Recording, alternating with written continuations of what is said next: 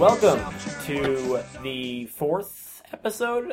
Yes, the fourth episode of Beyond Green podcast. That was REM. Fitting title for this episode, and I'm here with Darren Caster of the Green Majority, Yo! and I am Seven House Sitter of the Green Society campaign. Today we have a special episode for you. First of, I presume, many special philosophy episodes for this podcast.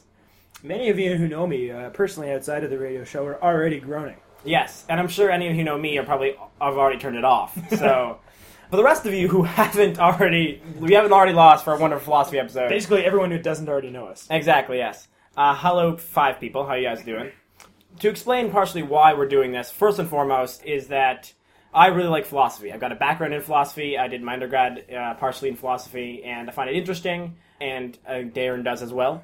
Uh, yeah, yeah. Usually, usually because I get into arguments about philosophy when drinking at a party, and I thought, let's try having this sober. Oh, there we go. Yeah. We, we should have started drinking. That was a mistake. Uh, yeah. That, Yeah. Next Anyways, next one exactly. Yeah, we'll start yelling. Okay, what, but also the the the larger reason for this episode is because I came across an article recently which I absolutely loved, and I really wanted to highlight it, and I wanted to talk to someone about it. And I discovered this podcast is a way to force Darren to talk to me about something because, well, we have to do the podcast anyway, so I I have it for an hour. I've been tricked. Yeah, exactly. So the article is posted underneath. Uh, it's called "Learning How to Die in the Anthropocene." It's in a part of the New York Times which apparently is devoted towards philosophy. I didn't I didn't know this existed until someone sent me this. So thanks for that. And it's been written by a guy named Roy Scranton. I also interesting enough, part of the value I think of this of this section in in York Times is it's not well known philosophy necessarily. It's it's random people, mm-hmm. and they submit their own sort of pieces of philosophy, and the best ones get posted. So it's more it, you get a wider range of people. If the internet has taught me anything, is that comments by random people are highly useful and constructive. Exactly, yeah. Actually, the first seven lines of this is calling me Hitler. So, but after that, it gets really into D and D philosophy. No, actually, what's what, I- what I find this what I find so interesting about this comment, first and foremost, is it's coming from a very interesting point to look at uh, the environment, which is that he, this is a former soldier. Uh, and he begins off his post. Um, I'm going to give a quick overview of the post so you don't have to read the whole thing before to understand this. And he begins off his post with a bit about uh, driving into Iraq right after, right, right early on in 2003 invasion. And he said he, he, he his very first line is actually about how it's it felt like driving into the future, which is an odd way to put it because his next couple lines is about how he's driving through burned out tanks, and basically he's driving through what the wreckage of what is now Baghdad. And he sort of he explains that it's, it's he he calls it a vision of hell in, in the article, and it's really all about how he sort of sees Baghdad sort of falling apart from what it was before the invasion began. He sort of sees all the people, all the more ordinary, middle of the road people being pushed out. He sees the sort of more extreme factions and the fighting factions becoming more and more a bigger part of the issue. And so he spends his entire time there. He sort of does his time. He gets home, and when he gets home, he sort of thinks, "Okay, now I'm out of war. Now I'm fine." And then, in, and then Katrina hits, and he sees he sees everything. Exa- he sort of relives Baghdad again with Katrina. He sort of sees the same sort of pushing out of the people. He sees the military, military having to go in to help them. Um, this time, the, the enemy is no longer sort of fit humans, but he sees the same sort of chaos rising up and then and then he sort of he says at that point he sort of realizes that as climate change and as as as severe weather becomes more and more common this you cannot escape this chaos and that's sort of that's how he starts this article and the reason why it's called the reason why it's called learning to die in the anthropocene and the reason why i started with the end of this world as we know it is because the rest of his bit about the, in this article is all about how when he was a was he was a soldier one of the ways he coped was by reading a book written by a samurai Not Sun Tzu's Art of War. it was not Sun Tzu's Art of War. Um, it was an 18th century samurai manual. It was called Haga Hagakur. I'm definitely butchered the name of that sentence, so we'll let that one go. And it was written by another name that I'll completely, completely butcher, which is Yamamoto Tsutamo. But anyways, it's a 18th century samurai manual, and the quote that he quotes in this article is meditation on inevitable death should be performed daily. So his basic point for the rest of this article is that every single day before he went out to war, he would meditate and sit with himself and convince himself he was already dead, basically. and then he would, which would allow him to sort of go out and do what he thought was needed to be done without worrying too much about the repercussions. Because he was like, you know what, I'm already dead, so I can't worry about myself. I have to go out and make sure the rest of my squad gets home safe. And that's how he sort of, and that's how he went, got through all of his his tour of Iraq was using this sort of was using this sort of mindset.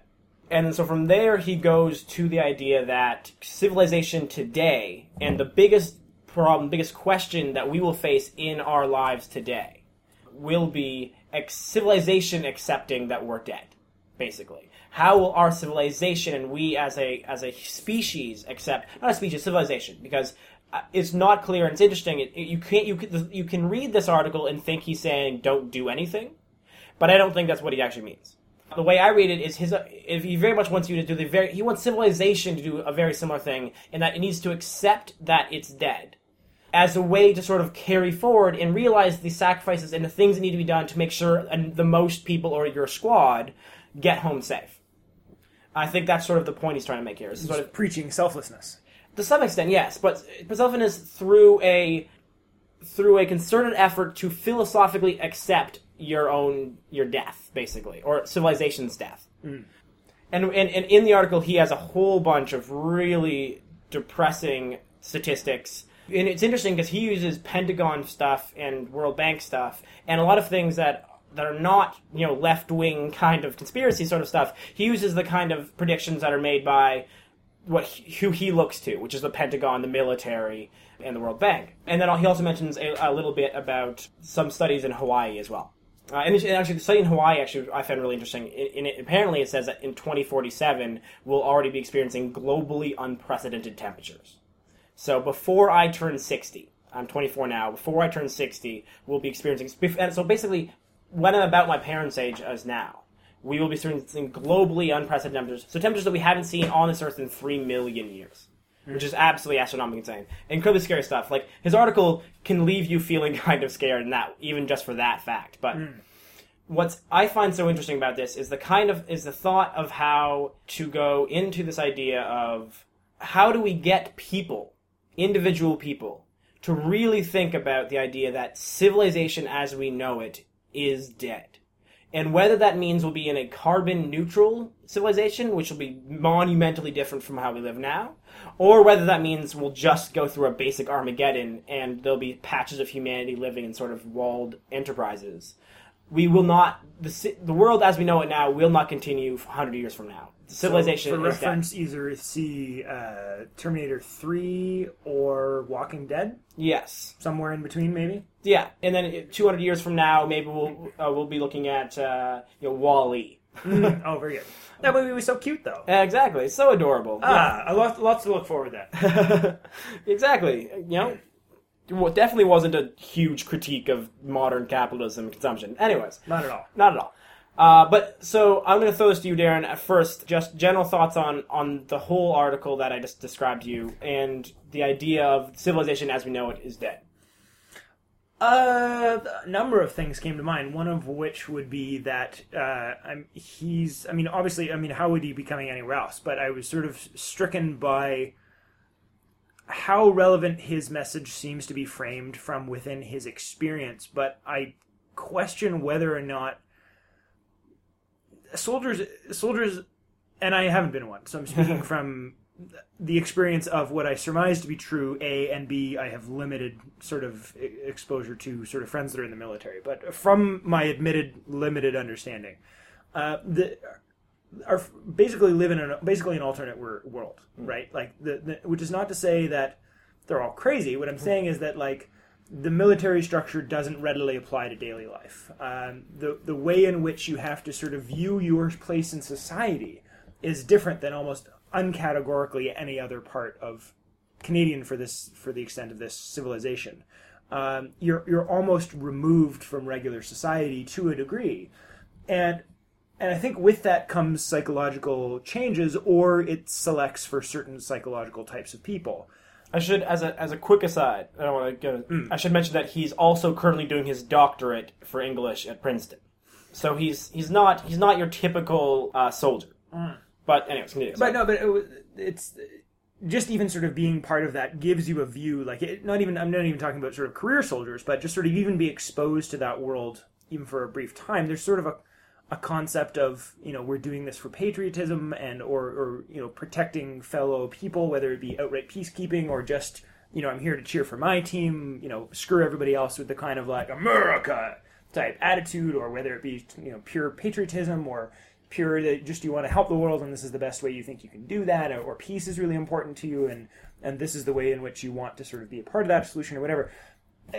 It's just i'm i'm just not sure how well his what he's trying to say i think i know what it is but i'm not sure how well it translates to other people hmm. not that the message doesn't work but i sort of have found myself having to sort of struggle a little bit to sort of see what he what i think he meant hmm. which is one thing. That's more of a stylistic point. But the reason I think it was valid, interesting to bring up was that what he was talking about was clearly very true to him and very real and very visual, very in, right in his face in the sense that this is a reality and this was how he had to live his life. And I don't think you can get people to think about that until they're in that situation. Mm. So it's kind of like until there actually is fire in the streets, Yeah. I don't think his message is going to have a lot of resonance. Even though I agree with his message because of sort of the take he's getting on it. Mm. I think he's taking the take of someone who's been in those situations. Mm. And if you haven't, I'm not certain it translates. At least, at least not cleanly. Uh, that that's my sort of environmentalist criticizing sales pitch hat. My philosophy hat, removing that one, um, is that I mean, I I think he's got it kind of right, I guess, in the sense that I mean, what I think he means by death is that it, it, when and what I was saying about sort of uh, promoting selflessness was that the idea, and at least from from what I gathered from what he was saying, was kind of that you know you, you sort of have to already accept that you've lost, but that even if you die, you, your death can still mean something in the mm-hmm. sense that you dying could be the best course of action, mm-hmm. right? And that it, and that you shouldn't worry about your own needs, but if you just sort of share shed off your own needs and fears and, and whatever that you can look from sort of a higher plane on what's sort of more useful for everybody. So you may not wish to get shot, but there are many, many, many, many people who would line up to get shot to save, say, a president's life or their favorite, you know, band or whatever. I mean, the, the, you can take it from more serious to more silly seeming examples, but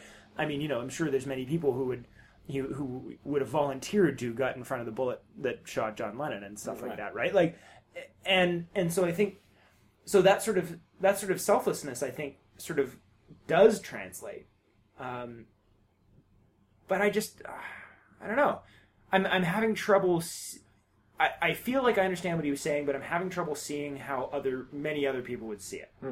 I guess I don't know, and maybe that's a maybe I'm, I don't even mean that in an, in an arrogant I'm smarter than anybody Right. sort of way, but it's just like I I I had to sort of like work a little bit, I guess, Right. to be clear about it. Right. Well, I should. I so- Well, part of it, I'm sure, has to do with the fact that you actually haven't read the article. No. I just currently explained the article to you right now, and I, I may have. I'm uh, part of. I think the value of this article is he is actually a very good writer, and he is actually a very good descriptor of sort of the experiences he had in Baghdad, and then also seeing it in Katrina, and then seeing it at, in Sandy. And I'm sure if he had written this a week later, he could have brought in the Philippines. Or, I mean, he might actually. He might have actually brought it up. I, But I, don't mean, even exactly. even without that, though, I think uh, even what I'm saying about like even just using the language of you have to accept your own death, Mm-hmm. I don't think he means that. Like I think it's fairly clear he doesn't mean that literally, Mm.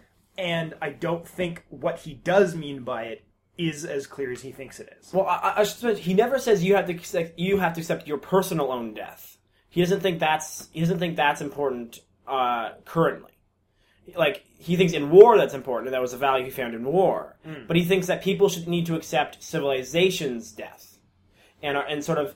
I'll, I'll, I'll read his last paragraph, so hmm. it'll sort of bring us back to this sort of thing. Um, it begins with the choice is a clear one. We can continue acting as if tomorrow will be just like yesterday, growing less and less prepared for each new disaster as it comes, and more and more desperately invested in a life we can't sustain. Or we can learn to see each day as the death of what came before, freeing ourselves to, to deal with whatever problems the present offers without attachment or fear. If we want to learn to live in the Anthropocene, we must first to learn how to die. This is his last Uh, paragraph.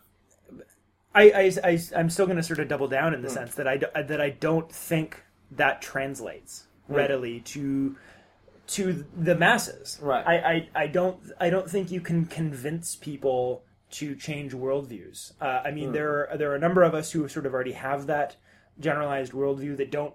I don't have any particular attachment to the way that things are. I'm hmm. sort of one of those people that likes change. I think change is exciting and good, and it's not always positive, hmm. but in the effect that you don't screw up so badly that you run out of chances, a, aka make a mistake that ends your life uh, most mistakes are learning experiences. And so, in that sense, as long as you're willing to learn from your mistakes, in that sense, all mistakes can be positive, and, and therefore all change can be positive, given the Right. given the presets.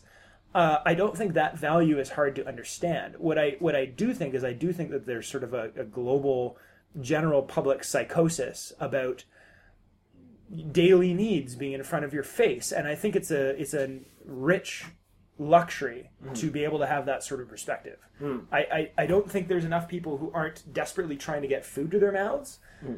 to try and philosophize with them about the place of culture and society and all those things. I, I and that's sort of it's not that I have a problem with this message. Right. It's that I, I sort of feel I don't feel anyone's going to be convinced by it. Um, first of all, I should I should I, I I feel necessary to point out that for a philosophy podcast, you are refusing to engage in philosophy, at least a little bit. You Force me to engage. well, there's no.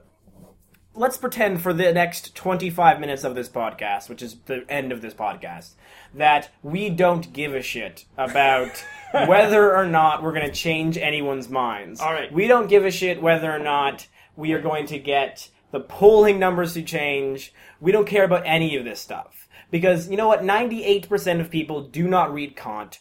This is not a part of ev- most people's conversations. However, as a quick defense of philosophy, because as a philosophy major, I feel like I need to, it percolates down in ways you don't really realize until you read everything. And then you're like, whoa, this changed everything. Hmm.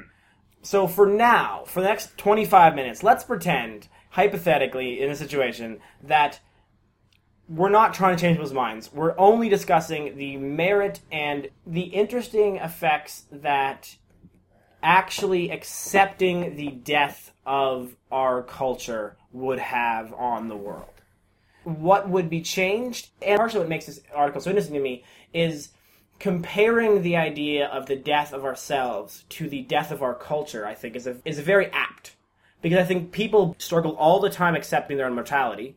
And two, people have very, and accepting the end of the culture is sort of basically accepting the end of the world as we know it, which is why he chose the song for today. Mm. That comparison between those two things is very apt because it, both of them are sort of like, it's like the end of your life. Or you're the end of your life as you know it, which for all extents and purposes is your life. So, on a completely philosophy sense, if you say the word pole, I'm gonna buzz you out. No, Uh, no, no. Is is that? I guess. I mean, I guess what I was having a little bit of trouble with was was was just the idea that, like, for me, I'm I'm having trouble connecting with that image um, because I don't see it as like having started, and so the idea of it dying um, doesn't. the idea of I- what started. Uh, well, well, for something to, to end, it needs a beginning, Right. And so I, I'm having trouble personally visualizing what the death of society or the death of culture means Hmm. because I don't have a clear distinction of what the beginning means. And I'm not simply Okay. being semantic No, yeah, on the right. Hmm. sense of me sort of finding a cop out from the question, but I mean, I don't see I, I don't see death or life or beginnings or ends to be a part of culture, and and I guess that's why philosoph- it's going to be a it's going to be dangerous to try and differentiate between this and me semantically trying to get out of it. Right. But I'm having trouble accepting the image, even if in a phys- philosophical sense, because I see our culture as a continuum. Okay. And so for me, the, the, the imagery isn't really working, Okay. despite the fact that I like what he's getting at. I Right. like his point, Mhm. but I'm having trouble with the imagery because that imagery doesn't really connect for me. I don't see Right. it as I, I don't see an easy tangent between culture and individualism. Okay. All right. Well, then let- let's see if I can I can try to make that connection for you. Then Do. we can get from. So let's say I'm going to pick a random time when I think our the culture we sort of very much live in today was born to some extent. And he's actually in the article he mentions a couple different times when you could theoretically say the Anthropocene started, uh, which actually is interesting. Is a geological term. We are now actually a part of the Anthropocene, which is a new geological era, which geologists are ac like at real academic geologists are considering when it started. That's actually real conversations being happened. And the mm-hmm. question is whether or not it started in agriculture, because as a complete aside to this, the idea of deep time a quick explanation of deep time is that instead of thinking of time as sort of what we normally understand as human history, you know, it's the fact that Earth has been around for three bil- six billion years, something like that. So for geologists, the Anthropocene starting now in the 1800s or when we first invented agriculture, Mm-hmm. all are in geological time basically the same thing. Mm-hmm. Like for us, it's crazy. That's there's so much change, but in geologist terms, it's all basically the same. So it's actually apparently an interesting conversation going on in geology about when it actually started, but that's a mm-hmm. whole different thing. So like, modern civilization in that Yeah. sense. So let me describe what I think the world of, of today that needs to die, or that is dying, or has to die, well, or just will die, basically. In 200 years, we will not be able to, or if we will be, it'll be because we'll have, be so small and we'll be throwing things over our walls, which uh, which is a very possibility in my mind. Like resource wars will become a huge thing if we don't do anything. There's many other reasons about that, but the consumer culture will die. I think. I think the cons- the idea of the con- producer and a consumer in the way that we understand that today, and the idea of a f- of, of the way the economy works today in a very much top down approach, and no sharing amongst people. Sort of you buy stuff and then you throw it out. That whole thing, which I think is sort of more so in the fifties. All of that, along with the way energy works to make that work because this that sort of that sort of system only works with abundant cheap energy Uh, because you cannot ship like fruit and oranges from Florida to Toronto to sell unless energy is that cheap. I would say what needs to die and what he refer- referenced to is when he says civilization is dead as we know it. It is the idea of the it's a society we built on abundant cheap energy and a top-down consumer producer approach. Those are the two things that are hallmarks of our society today, and the the two things that cannot continue and have to die for us to con- to sustain ourselves. Uh, the I, I think yeah I think death in a sense I mean we, we, in our inner human culture obviously the idea is, is is parents raising children. And and I think where a lot of the disconnect when it having to do with with death and part of the idea that death as being as part of rebirth is a sort of a, a metaphor in literature as well as literally um, is very much as I think that we're we're sort of missing the parents, I guess, in a way from the story, uh, in the sense that there is there is no sort of clear next step, uh, and I guess that's what sort of concerns me. If we want to bring it to sort of personal philosophy a little bit about it's it's if it was just a matter of sort of getting the right people into like a, you know voting for the right people or buying this product as opposed to that product, but. We, you know we're struggling as a society to, to even to what choices are there and i think sort of i mean that's where where i was sort of towing into the line about well you know people are so busy doing this thing they don't have time to think about it which seemed like a cop out but it, the reason it's it, it isn't really or i submit that it's not um, is that we're it's it's sort of like we're, we're driving our own, I mean it's the thing we keep using on the show where it's like we're driving our own car into the ditch and and I'm not sure and I guess this is what concerns me. I'm, I'm. Not, it's not about. I'm not sure what the next sort of world is going to look like, and I have a preference about what that is. It's. I'm concerned there's going to be a, a, a next a rebirth at all, um, and and sort of that's what concerns me. I, I have personally no particular attachment to the way that things are done, more so than most people I meet. Uh, I'm I'm far more flexible about living in a completely different society and a completely different planet at the flip of a hat. Okay, these are the new rules. Great, uh, but I just that I think that's what really sort of comes down to about where my interest in this topic is. Is that I, I sort of see this as you know we're we're gonna have a rebirth. Uh, there's going to be a death soon. Uh, I'm not sure we're gonna get back up. Right. And, and I think so. For me, it's really it's on the level of an existential crisis. It's Yeah. that I think you're hitting the nail on the head of what he's actually really going for here. Part of his point here is that he wants people to really have the thought you just had. That kind of shock to their system of like, I don't, I don't know what else is going to happen. I don't, I don't even know if we're going to get back up. That idea of I don't know if we're going to get back up. In thinking about that is, and I think in, part of his point is once you accept that thought, then giving away some of the stuff that you are now sort of take for granted, like cheap cars, or you know, two dollar drinks of Coke, or you know, a dollar ninety nine burger. These kind of things are no longer important. Once you accept, once you accept that your own, the death of, of everything as a, as a possibility or a likelihood or even inevitability, then moving forward is less scary. Hmm. Because there is no other option. Well, I think this bring this brings back to I what I think was our first um, our first podcast, where I was hmm. sort of getting at, where I was getting at about the maybe it is time to panic people, and, hmm. and your response was uh, was sort of along the well, I've never been really much of a, pan, uh, uh, uh, Panic a guy. fan of panic. Yeah. They're like, well, what the fuck else response is there? Like we're we're uh, we you know we're seriously discussing sort of the end of life, and as we know it is like. I don't even mean that as a cliche. I Yeah. mean, like as we know it, is in like no humans, Right. potentially no life, potentially dead planet. You know, anyone looked at Mars recently? Yeah. Um, is that is that I say, well, it, it, it- we're already kind of living as if we're dead. Mm. Like it's it's. I'm not sure it's much of a stretch, Right. to the extent. I mean, we we're and when when the comment is, well, I don't want to I don't want to panic people. Well, because then what? What would they do? Right. What what possible negative repercussion could mm. panic add to this? I mean, pan- what people are going to panic and so they drive more? Right. I don't. See, I mean, other than the fact that it might upset people, I don't mm. really see any negative.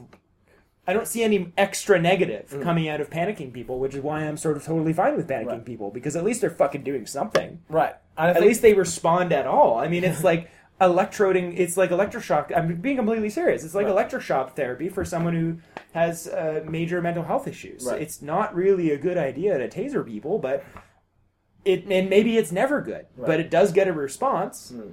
And we need a response. Hmm. At this point, I'm I'm literally you know two months away from from like taking my clothes off and running naked down Yonge Street just to get people's attention with "We're all gonna fucking die" painted on my chest, and they won't realize that it's actually based on fucking ICCC reports and not some vision I had while on methamphetamines the night Right. before.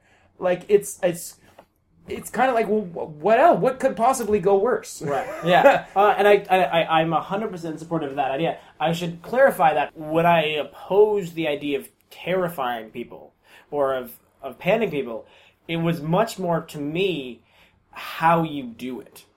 For me, I want to panic people, but I don't want to yell at them that they should be scared. Because I think there's a, and I think there's a dramatic difference in those two things, which is what I think Panic makes- people, but do it in a very calm voice. And that's what I like so much about this article is that it's not the kind of classic shouting at you. It's a very calm sort of, and this is an important thing we have to think about. And he sort of just leaves you there. And then, and the longer you think about it, the more you're sort of like, shit. And like, I got sent this, I didn't find it myself, by someone who's not necessarily, like, her thing is not the environment. And she sent it to me because, like, she was like, oh, you, you're someone who I understand the environment, I want your opinion on this. Hmm. And it shocked her. And she really wanted my opinion because she was like, I don't know what to do with this information. Like, I, I know he's right about this stuff, and I don't know how to respond in this sort of way. And I think that's sort of part of the value of this article is that it's it's not just throwing a bunch of numbers at you that you don't know what to do with. It's giving you this sort of deeper thought process into the whole thing. I think that's part of the value of, of philosophy in general. Is you know everyone always asks why are we here, blah blah blah, uh, in their own head, and they never they sort of tune out at some point. In Um, case anyone's wondering, I have the answer tattooed on my arm. well, there we go. You You'll can't just- you'll see just it. have to it's wait. a podcast. I know that's it's bait. It's link bait. Now we're gonna go check the about us page. All right, there you go. Yeah, check out his arm. You'll find out the answer. And actually, well, we're going to delve into that uh, maybe our next philosophic jump. We'll jump into the value of life in, in general. the I had an idea though while you were saying that Yeah. though, which is that you're saying we need to panic people, but in a calm and soothing voice. So Hmm. can we hire James Earl Jones and Morgan Freeman to Ooh. do the voices for our next podcast? There we go. Yeah. I call Freeman, by the way. God, damn it. you get to be Darth Vader. I would just rather be Morgan Freeman. Well, everyone would rather be Morgan Freeman.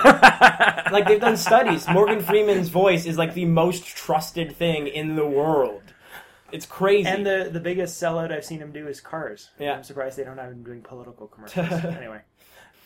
But I think part of the value of, of engaging in these kinds of conversations is that instead of telling people how they should think, instead of directly approaching it being like, here's all the statistical analyses that I've done, and here's the ways we're fucked, it's let's think about the implications more on a on a level that isn't as that isn't as threatening, but then you think about it longer and you sort of hit that moment that you had earlier where you're like, what the fuck are you supposed to do? Like, I don't really like. At some point, you have to be, you have to get to the point where the reason why we've mentioned this multiple times in the past on this on this podcast, but the reason why every single environmentalist we've met who's been a serious environmentalist has had this moment where they're like, "Wait, I'm not doing anything unless I'm talking about climate change," is because of the true nature of how awful it is, hmm. and the idea, like just the idea that to quickly mention Tzeporah Berman, which at least gets us to bring back into the Beyond Green podcast. Aha, there it is. we had some tie-in this week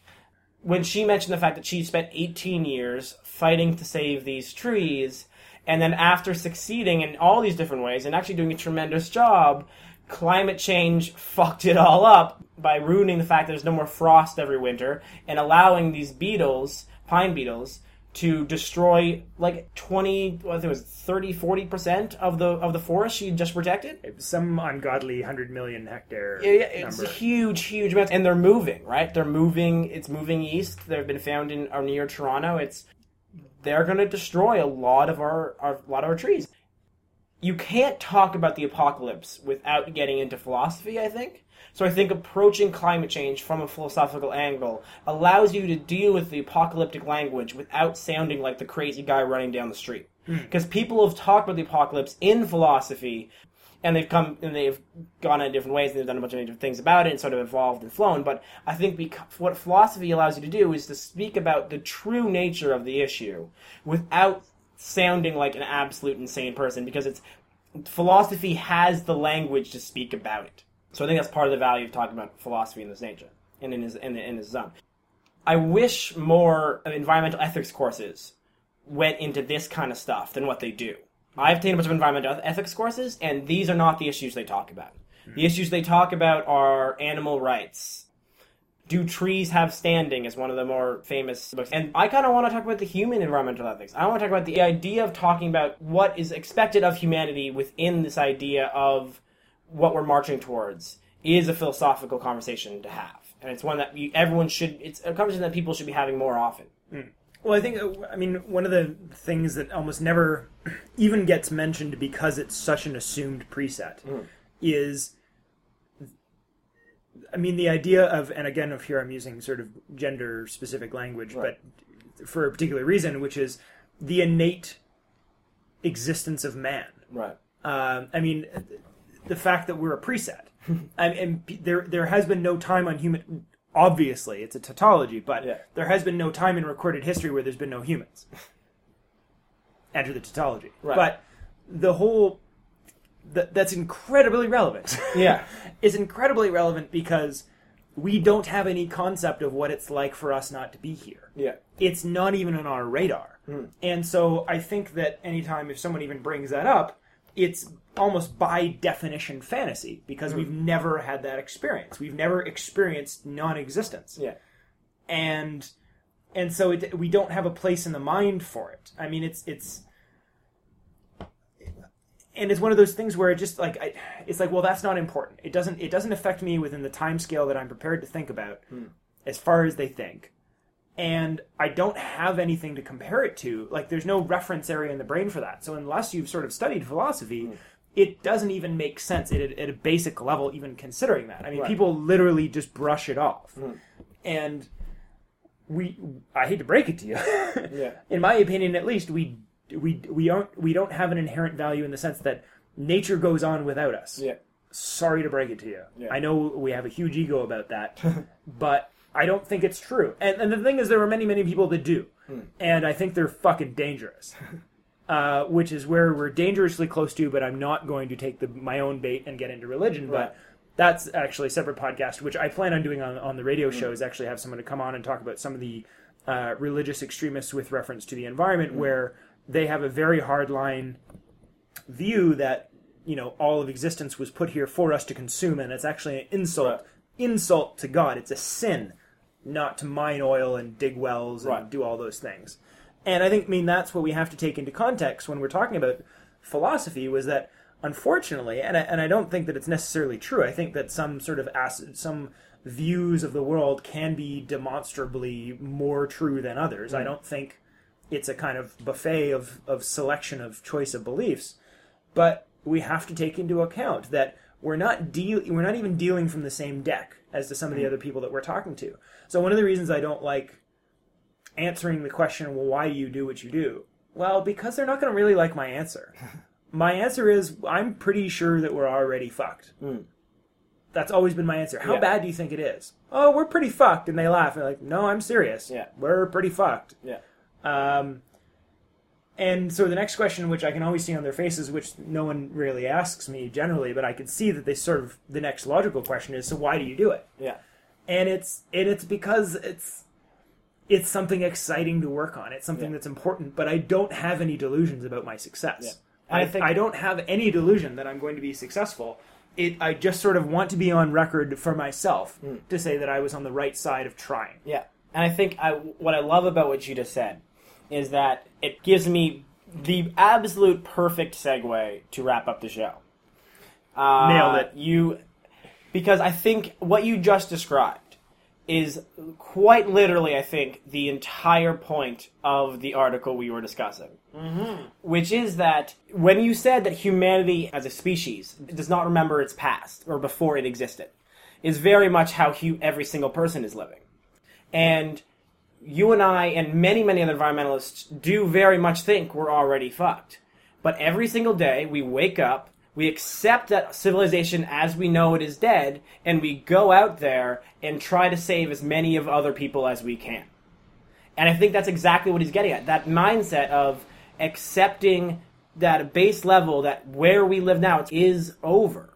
And all we can do is be on the right side of it and try to do the best we can and to save as many people as we can. What, what I love about the environmental movement is that at base is sort of where we're all, not all coming from, but where many of us are coming from. And the people I meet who I find most interesting, that's where we're coming from.